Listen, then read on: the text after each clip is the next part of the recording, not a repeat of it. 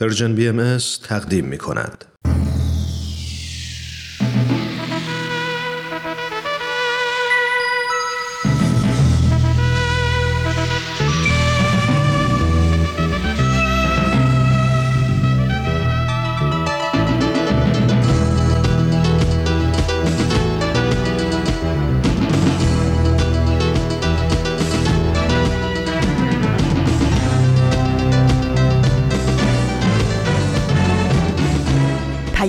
دوست. برنامه ای برای تفاهم و پیوند دلها.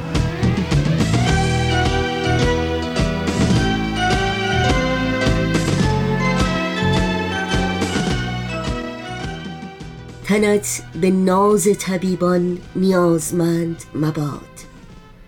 وجود نازکت آزرده گزند مباد. سلامت همه آفاق در سلامت توست به هیچ آرز شخص تو دردمند مباد. جمال صورت و معنا ز امن صحت توست که ظاهرت دوژم و باطنت نژند مباد.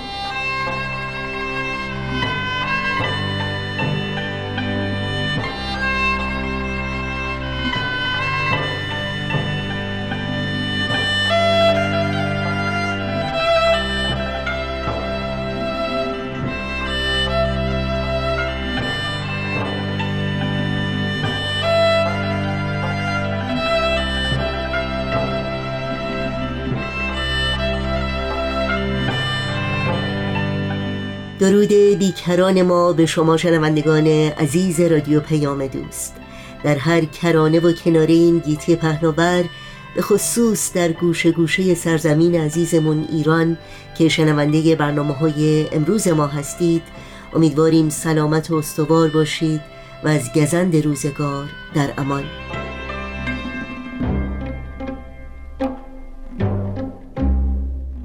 امروز دوشنبه 26 دی ماه از زمستان 1401 خورشیدی برابر با 16 ماه ژانویه از سال 2023 میلادی است.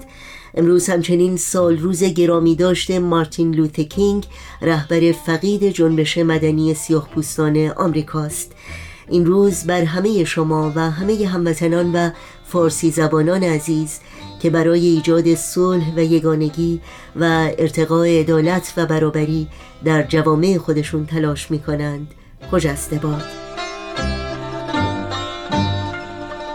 اجازه بدین تا همچنین سپاسگزاری کنم از همکاران خوبم فریال و بهمن که هفته گذشته در غیبت من لطف کردند و میزبانی برنامه ها رو به عهده گرفتند. و البته همکاران عزیزی که در استودیو زحمت دیگر بخش های برنامه ها رو به دوش کشیدند. دوست و همکار خوب حقیقتا از نعمت بزرگی است که امیدوارم هیچ کس از این پشتوانه ارزشمند بی بهره نباشه. پیام دوست امروز رو با دعای خیری از سروده های شکرفشان حافظ شاعر شهیر ایرانی آغاز کردیم و بخش هایی که در این پیام دوست تقدیمتون می کنیم شامل این روزها سلام همسایه و اکسیر معرفت خواهد بود که امیدواریم همراه باشید.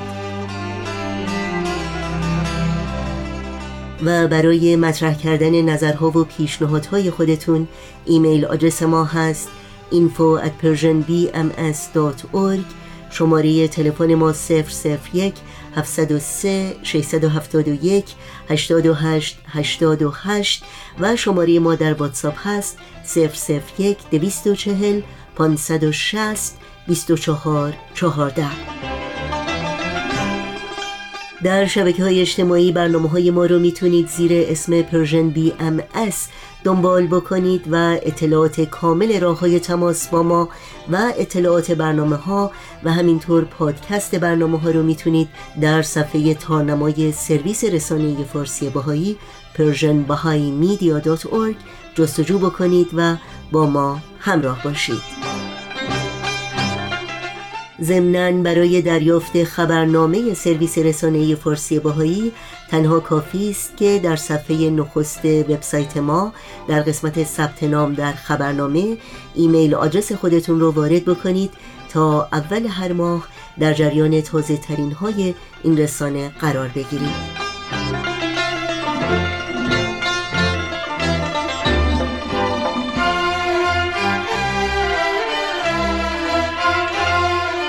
نوشین هستم میزبان پیام دوست امروز. از شما شنوندگان عزیز دعوت می کنم در طی ساعت پیش رو با برنامه ها همراه باشید.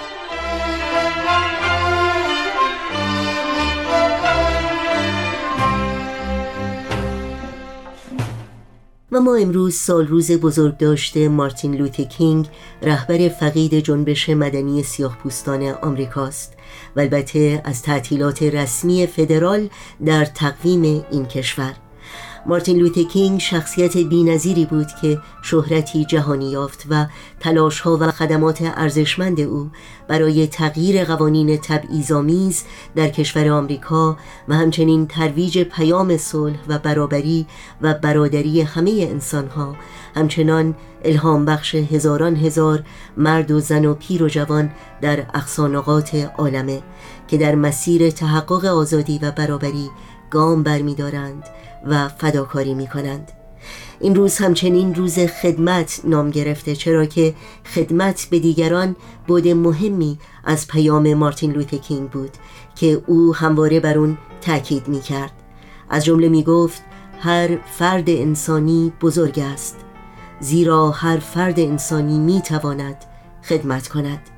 مارتین لوت کینگ در سال 1968 میلادی در سن 39 سالگی در شهر منفیس تنسی ترور شد. یادش گرامی. مرغ شنوندگان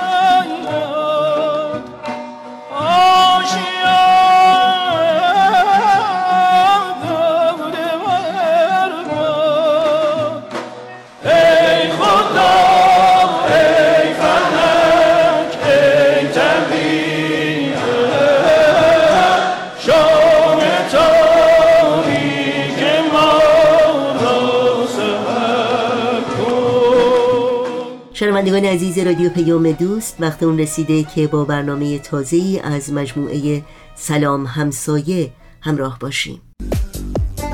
سلام. سلام همسایه. سلام. سلام. سلام.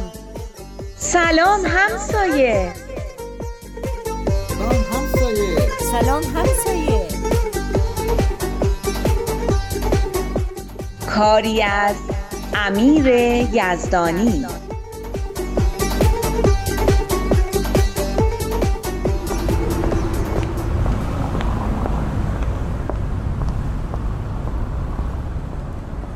آیا عبیزی راستش رو بخواین با اینکه قرار فربودم بیاد؟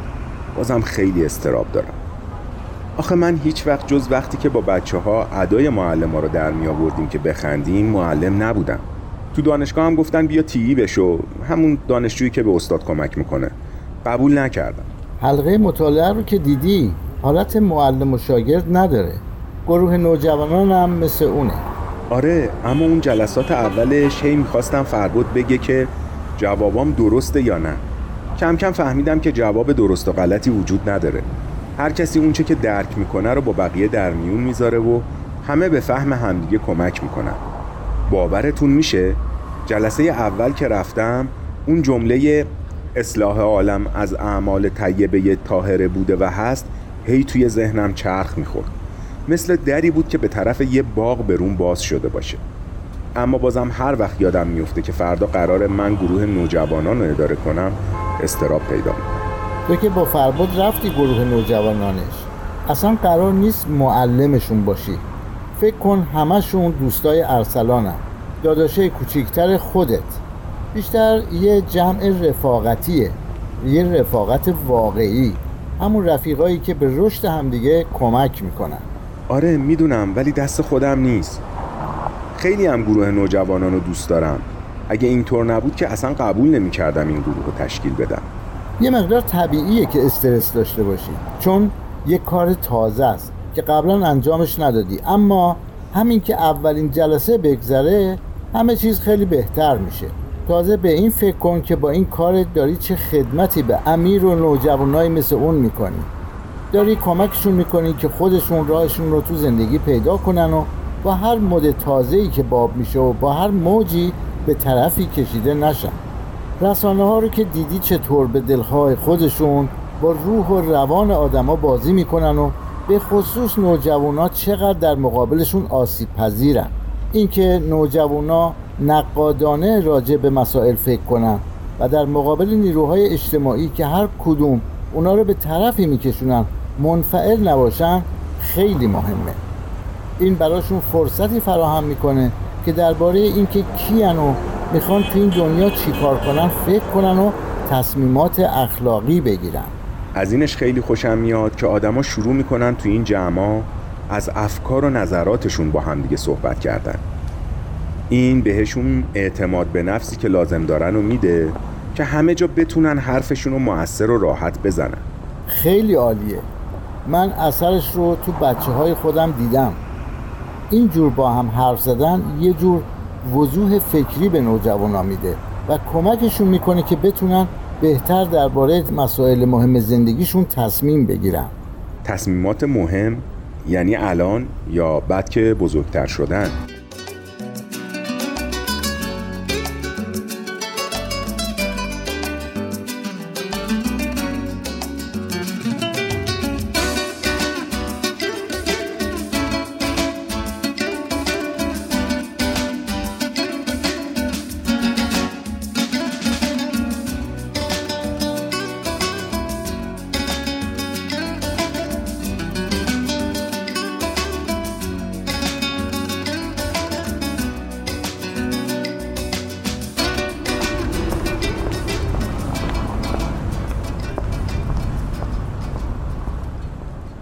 خیلی از مسائل رو همین حالا باهاش روبرو میشن و اگه قبلا اونا رو تو ذهنشون تجزیه و تحلیل کرده باشن و همون وضوح فکری که گفتم رو داشته باشن می‌تونن تصمیم گیری های سنجیده تری بکنن. تصمیماتی مثل اینکه این سیگار یا چه می‌دونم قرصی رو که یه نفر بهشون تعارف می‌کنه بگیرن یا نه. یا با فلان دختر یا پسر دوست بشن یا نه؟ و یا اگه دوست شدن دوستیشون در چه حد باشه؟ اینا رو که میگین همش یاد ارسلان میفتن خیلی نگرانشم. می‌دونین مامان بابای من با اینکه ماها رو خیلی دوست دارن و حاضرن برامون هر کاری بکنن اما هنوز فکر می‌کنن دنیا همونی که خودشون توش بزرگ شدن. نمی‌دونن تو مدرسه ها تو کوچه خیابونا و تو فضای مجازی و کلا تو اجتماع امروزی چه خبره. به فکرشون هم نمی‌رسه که ارسلان به چه چیزایی دسترسی داره. این دفعه که برم خونه حتما باهاشون صحبت می‌کنم. این که فکر خیلی خوبیه اما اگه یه وقت حرفات طوری باشه که به ترس و وحشت بیفتن و بیشتر به ارسلان سخت بگیرن نتیجه برعکس میده. وقتی بچه به سن نوجوانی می‌رسه پدر مادر باید خیلی حواسشون جمع باشه که نخوان به جاش فکر کنن و تصمیم بگیرن. بهترین کاری که می‌تونن بکنن اینه که شرایطی رو براش فراهم کنن که خودش بتونه تصمیمات خوبی بگیره. همینطوره درسته. این بکن و نکنهایی که ما پدر مادرها ناخداگاه می‌کنیم تصمیم گرفتن به جای اوناست. دست خودمونم نیست. کار دیگه ای بلد نیستیم. راست میگین. باید به نوجوانا کمک کرد آگاهی به دست بیارن. اون وقت خودشون تصمیمای درستی می‌گیرن. آفرین. دقیقا می‌خواستم همینو بگم. من و خانم وقتی فرزاد نوجوان شده بود خیلی زود به این نتیجه رسیدیم که اون اصل کلی ها رو به شکل های مختلف خوب بشکافیم و دربارش باهاش حرف بزنیم. آگاهی که پیدا کرد خودش درباره همه مسائلی که پیش میاد بهترین تصمیم رو می‌گیره. میشه یکم توضیح بدید اون اصول کلی مثلا چی؟ راستشو بخوای فرزاد یه پسرمو داره که الان چند سال آلمانه. یه ده سالی هم از فرزاد بزرگتره. تازه که رفته بود آلمان هی فرزاد رو تشویق می‌کرد که بیا اینجا چنین و چنان و از این صحبت ها فرزاد هم اون موقع حدود 14-15 سالش بیشتر نبود. می‌خواست دبیرستان رو ول کنه و از راه پناهندگی بره آلمان و ادامه تحصیل بده. برای من و مادرش مثل یه کابوس بود.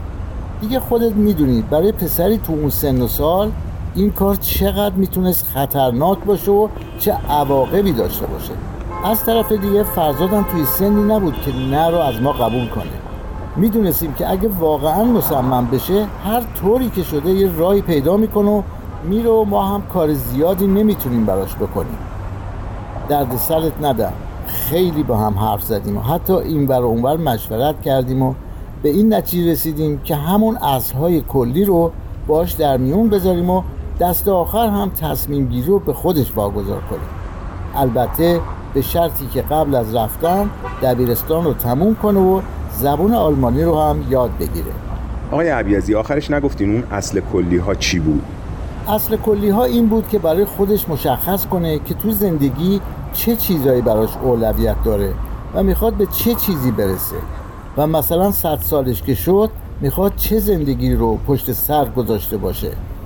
نتیجهش چی شد؟ یعنی حاضر شد کار کردن تو جنوب و به رفتن به آلمان ترجیح بده؟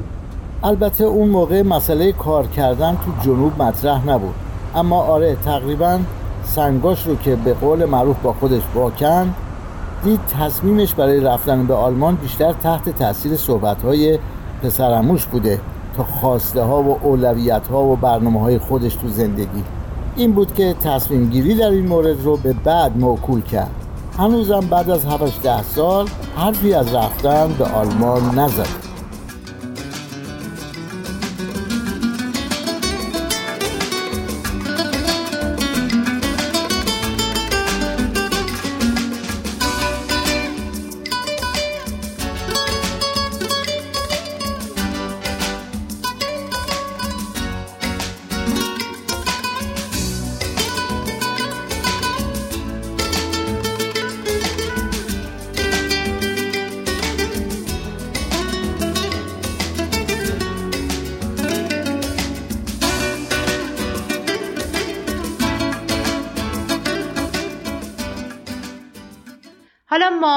از اون روزی که اشکان برای اولین بار پنجره اتاقش رو باز کرد و با آقای عبیعزی آشنا شد میگذره. دیگه اهالی محل با هم بیگانه نیستن. نسبت به مشکلات همدیگه و مشکلات محلشون هم بی تفاوت نیستن. دیگه ناامید نیستن از اینکه بشه بهبودی در شرایط ایجاد کرد. دعا و ارتباط با خداوند جزی از فرهنگ محلشون شده و قبل از هر کاری جمع میشن و در یه فضای دوستانه و محبت آمیز برای موفقیت اون کار دعا می‌کنن. حالا دیگه مشورت در یک جو آرام و محبت آمیز هم به بخشی از فرهنگ این محله تبدیل شده. هر وقت که یکی از اهالی با مشکل و یا نیازی در محله روبرو میشه از بقیه خواهش می‌کنه که برای مشورت جمع بشن. برای گذراندن اوقات فراغت بچه ها یک فضای امن و مناسب فراهم کردند و برای تربیت اخلاقی و روحانیشون کلاس اطفال تشکیل دادن. نوجوان ها هم گروه نوجوانان خودشونو دارن تا در اون در کنار همدیگه مطالعه کنن. برای کمک به بهبود شرایط جامعهشون برنامه ریزی داشته باشن و به گفتگو درباره مسائل پرمعنای زندگی بپردازن. میشه گفت این محله راه خودش رو برای تأمین نیازهای مادی و معنویش پیدا کرده. حالا به نظرتون وقت اون نشده که ما هم پنجره هامون رو باز کنیم و یه احوالی از همسایه هامون بپرسیم؟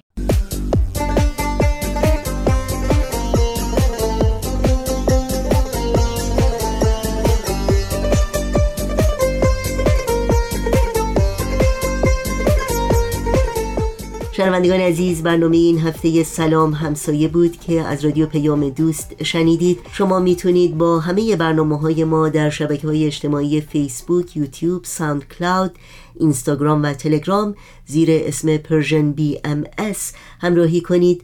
امیدواریم مشترک رسانه ما باشید و اگر برنامه ها را پسندیدید به اونها امتیاز بدید و با دیگران هم به اشتراک بگذارید. آدرس تماس با ما در کانال تلگرام هست at Persian BMS contact. خونه ما. دوره دوره. پشت کوها یه صبوره.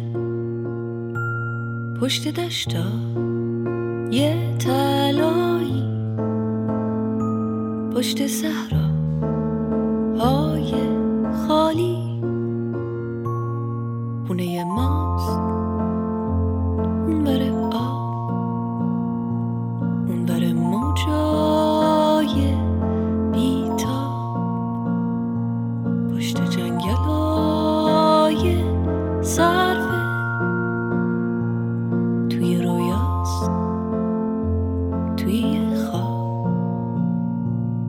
پشت اقیا نوس آبی. پشت باغا یه گلابی. اونور با قای انگور. پشت کندو های زنبور. خونه ما پشت اونور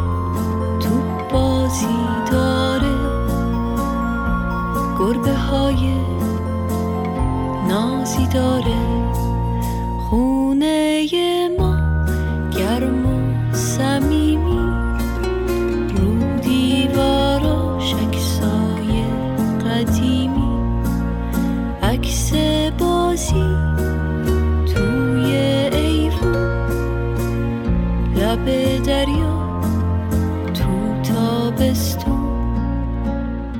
اکسیر معرفت آخرین بخش پیام دوست امروز ماست که توجه شما شنوندگان عزیز رو به شنیدن اون جلب می کنم اکسیر معرفت.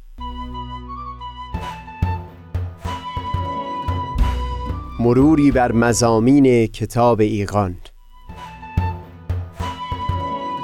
این گفتار نقشی نو خلق و خوی از جنس بهشت.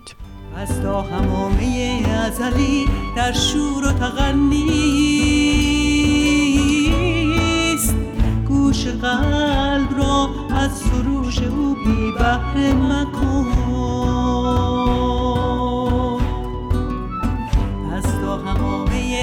ازلی در شور و تغنیست گوش قلب را از سروش او بی بهره مکن. گوش قلب را از سروش او بی بهره مکن.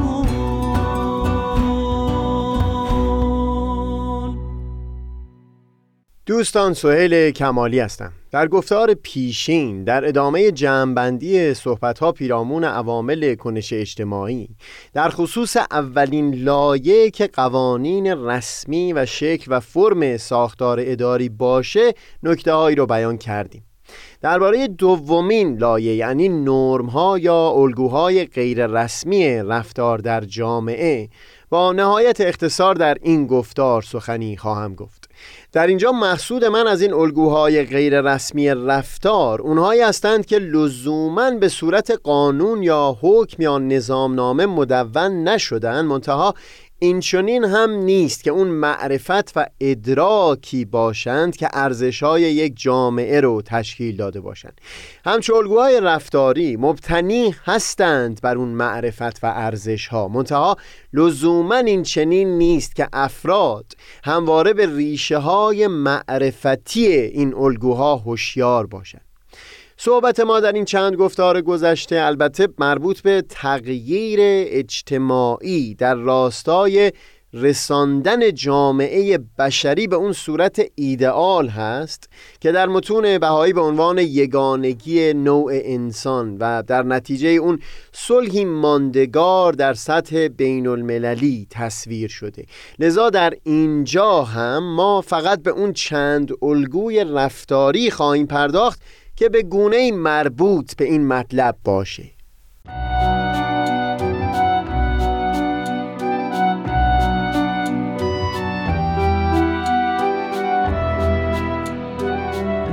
مشخصا برجسته ترین الگوی رفتاری در متون بهایی در راستای نزدیکتر کردن عالم انسانی به این وحدت و یگانگی تأکید شدیدی هست که بر معاشرت و ارتباط میان فرهنگ ها و اقوام و صاحبان عقاید مختلف داشتند. صرف نظر از اینکه افراد بخوان به ریشه های معرفتی عمیقتر اصل وحدت در لایه های مختلف اون هوشیار بشن. همین نفس ارتباط یک فرد با افراد سایر فرهنگ ها می‌تونه نقش جدی رو ایفا بکنه در برقراری پیوند بین دلها. بگذارید این تأکید رو با ذکر بیانی از حضرت عبدالبها فرزند و مبین آثار شارع آین بهایی آغاز بکنیم. اگر ممکن است این دو نژاد سیاه پوست و سفید پوست را در یک محفل گرده هم بیاورید و چنان محبتی در قلوبشان ایجاد کنید که آنها نه تنها متحد باشند بلکه در هیئت واقعیتی واحد امتزاج یابند. بی هیچ شکی بدانید که از این طریق اختلافات و مشاجرات بین سیاه پوستان و سفید پوستان کاملا محو خواهد شد.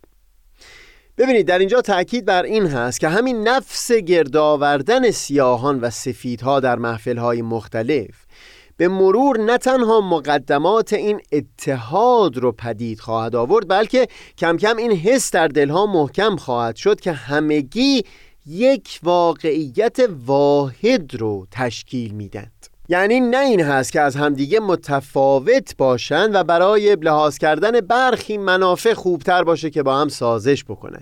نه در همین معانست ها به مرور در خواهند یافت که به حقیقت یک واقعیت واحد رو تشکیل میدن.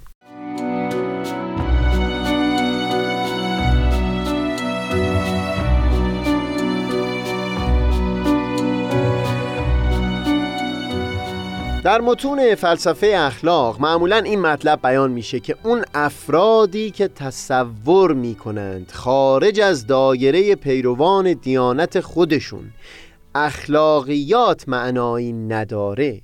بایستی از گونه افرادی بوده باشند که به حقیقت در طول زندگانی با مردمان سایر ادیان یا فرهنگ های دیگه تعامل و ارتباطی نداشتند وگرنه همنشین شدن صمیمانه و تنگاتنگ با افرادی از جامعه بودایی یا مسیحی یا یهودی یا هر دین و آین دیگری شخص رو قانع می کرد که اخلاقیات در میان همه این جامعه ها همون جایگاهی رو داره که در جامعه خود این فرد دارا بوده.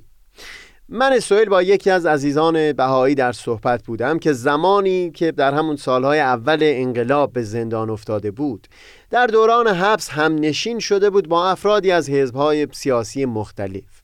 بیان می‌کرد که هرچند قبلترها تصورات خاصی درباره پیروان اون احزاب خاص داشته اما بعد از چندین سال معانست و همنشینی در زندان حسش در خصوص قضاوتی که از پیش کرده بود به کلی عوض شده بود.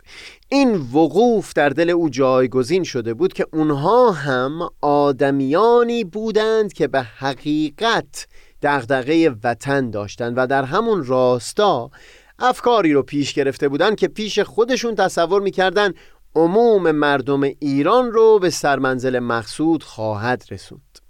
در دل این دوست این حس محکم شده بود که صرف نظر از اینکه حقانیتی در اون مسیر بوده یا نه این افراد دست کم در نیت خودشون صادق بودند مقصود من در اینجا اثراتی هست که خود همین نفس ارتباط و معانست با افرادی از فرهنگ ها و افکار و عقاید مختلف می‌تونه پدید بیاره در نزدیک کردن دلها به هم دیگه. بدون اون که لزوما معرفت و هوشیاری عمیقی نسبت به آرا و دیدگاه های اون افراد در ذهن یک شخص پدید اومده باشه.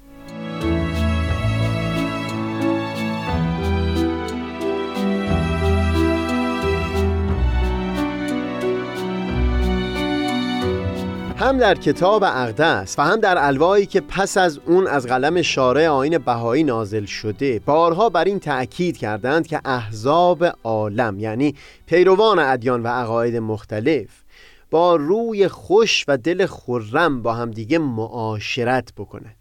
و هم در جایی بیان می کنند این حقیقت که نهی از معاشرت و مصاحبت یا دوستی با پیروان سایر ادیان در آثار این ظهور از کتاب الهی محو شده. از بزرگترین عنایت های پروردگار در این روزگار هست و مقصودشون واضحا تأکید بر اهمیت این جریان بوده. نزدیک به دو سال بعد از نزول کتاب اقدس در همون زمان زندگانی حضرت بحالا و هم به اشاره ایشون حضرت عبدالبها در خطاب به ایرانیان رساله ای نوشتند که در اون مسئله تجدد رو که دغدغه جدی زمان در ایران بود رو مطرح کردند علمای ایران چه بسا که بر اساس برداشتی که از برخی آیات قرآن به خصوص در سوره ماعده در ذهنشون محکم شده بود از دوستی و مراوده با پیروان سایر ادیان پرهیز می‌کردند و هم به خصوص پیروان امت رو از اعتماد و دوستی با پیروان سایر ادیان منع می‌کردند. منتها حضرت عبدالبها در همون رساله مدنیه چندین صفحه رو اختصاص میدن تا برای مخاطب اثبات بکنند لزوم ارتباط با پیروان ادیان و عقاید گوناگون رو. هم با دلایل عقلی و هم با شواهد متفاوتی از تاریخ و روایات اسلامی که مورد پذیرش مخاطبان اون رساله می بود. دومین مبین آثار حضرت بهاءالله حضرت شوقی هم باز در بیانی خطاب به بهایان تاکید می کردند که بایستی با جمیع ملل به نهایت روح و ریحان دوستی جویند. بدین ترتیب می توانند به آداب ملل و نهل آشنا گردند و سنن و قوانین و افکار و آداب اقوام را بیاموزند.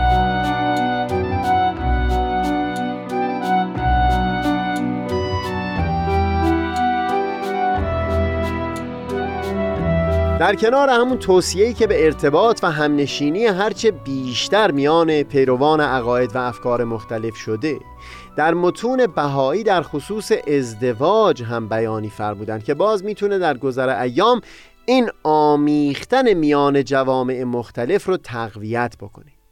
از سوی شارع آین بهایی در بیانی هم ازدواج مرد بهایی با زن غیر بهایی را مجاز دونستند و هم ازدواج زن بهایی با مرد غیر بهایی رو. از سوی دیگه حضرت عبدالبها در چندین بیان تأکید می کنند بر اینکه اتفاقا محبوبتر و نیکوتر اون هست که ازدواج با افرادی باشه که خیشاوندی نزدیک میانشون نباشه. در یک جا بیان می کنند در ازدواج حکمت الهیه چنان اختزا نماید که از جنس بعید باشد. یعنی بین زوجین هرچند بود بیشتر سلاله قویتر و خوشسیماتر. صحت و عافیت بهتر گردد و این در فن طب نیز مسلم و محقق است. و احکام طبیه مشروع و عمل به موجب آن منسوس و فرض. لحاظا تا تواند انسان باید خیشی به جنس بعید نماید. و چون امر بهایی قوت گیرد مطمئن باشید که ازدواج به اقربا نیز نادر الوقوع. بسیار جالب هست که در لوح دیگری که باز همین مطلب رو در اون بیان فرمودند اتفاقا تأکید بر همون نکته ای دارند که در اینجا مورد گفتگوی ما بوده. در اقتران هرچه دورتر موافقتر زیرا بعد نسبی و خیشی بین زوج و زوجه مدار صحت بنیه بشر و اسباب الفت بین نوع انسانی است. این که میفرمایند لحاظ کردن این نکته در ازدواج اسباب الفت نوع انسانی است این دقیقا همون مطلبی است که در اینجا بر اون تاکید داشتیم.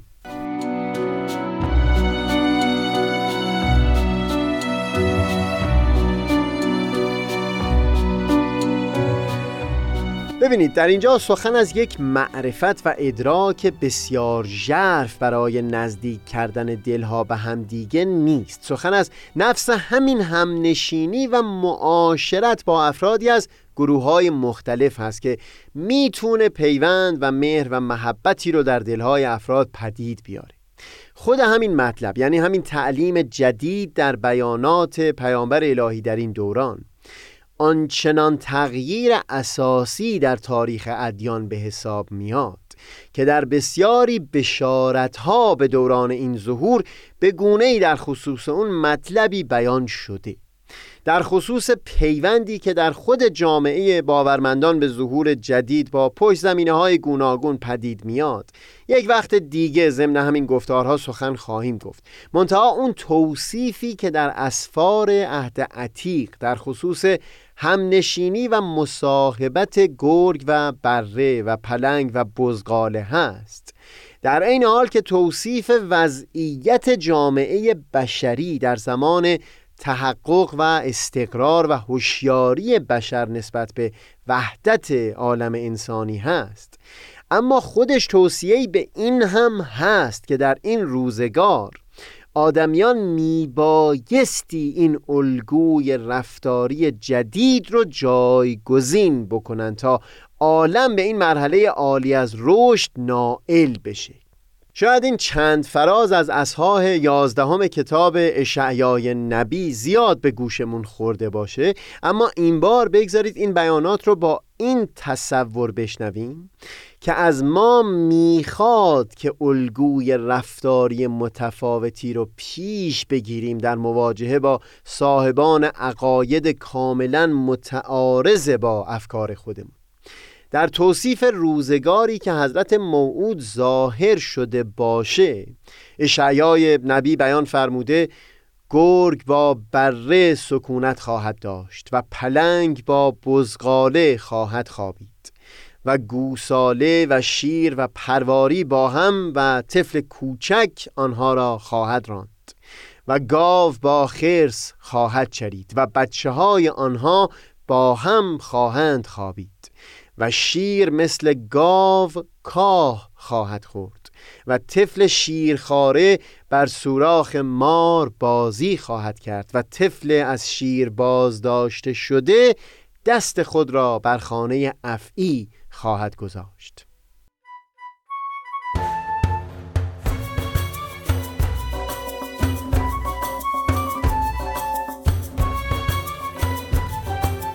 همچنین در آیاتی از قرآن در سوره هجر در توصیف احوال ساکنان بهشت به این مضمون بیان فرمودند که به اونها گفته خواهد شد که با سلامت و ایمنی داخل بشند و آنچه کینه در سینه های آنها هست از دل آنها دور خواهیم کرد به گونه ای که برادرانه روبروی یکدیگر نشسته باشد. باز در اینجا هم هرچند توصیف احوال ساکنان بهشت هست. منتها خوبتر خواهد بود اگر به عنوان خواننده کلام الهی خودمون رو درگیر بدونیم خودمون رو دارای نقش بدونیم در پدید آوردن این بهشت. نه اینکه توصیفی رو به صورت انفعالی فقط شنونده باشیم. بهتر بگم بهشت اون جایی هست که همچو احوالی در اون پدید آمده باشه. احوالی که سینه ها از قل و کینه صاحبان عقاید و افکار مختلف خالی شده باشه و در اوج صفا یا به تعبیر حضرت بهاءالله در نهایت روح و ریحان و خوشرویی بر تختهای روبروی یکدیگر نشسته باشد. چقدر متفاوت خواهد بود این بصیرت در خواننده کلام. که پدید آوردن همچو بهشتی رو وظیفه خودش بدانه نه اینکه دست روی دست بگذاره به انتظار روزی که همچو معنی محقق شده باشه. مقصود من در اینجا این هست که بیان بکنم در کتب آسمانی قبل اونجا که اشاره به این برهه فعلی از زندگانی بشر و دوران ظهور پیامبر الهی در این روزگار شده به نحوی سخن گفتند که الگوی رفتاری کاملا متفاوتی رو شایسته این روزگار دانستند. این لازمه پدید آوردن یک همچو بهشتی بر روی زمین هست یا به تعبیر حضرت مسیح همچو الگوی رفتاری مقدمه تأسیس ملکوت الهی بر روی ملک هست همین هم هست که حضرت عبدالبها در رساله مدنیه نه فقط در خطاب به پیروان دیانت جدید بلکه از عموم ایرانیان اون زمان هم با ذکر دلایلی درخواست می کردند که برای آبادانی جمیع عالم می بایستی که این الگوی رفتاری جایگزین رو لحاظ بکنه. منتها در بن این الگوهای رفتاری میشه معرفت و هوشیاری ژرفتری رو سراغ گرفت که در گفتارهای بعدی به اون خواهیم پرداخت. منم آفتاب بینش و دریای دانش. منم آفتاب بینش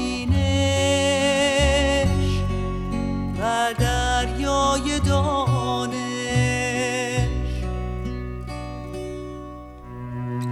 پژمردگان را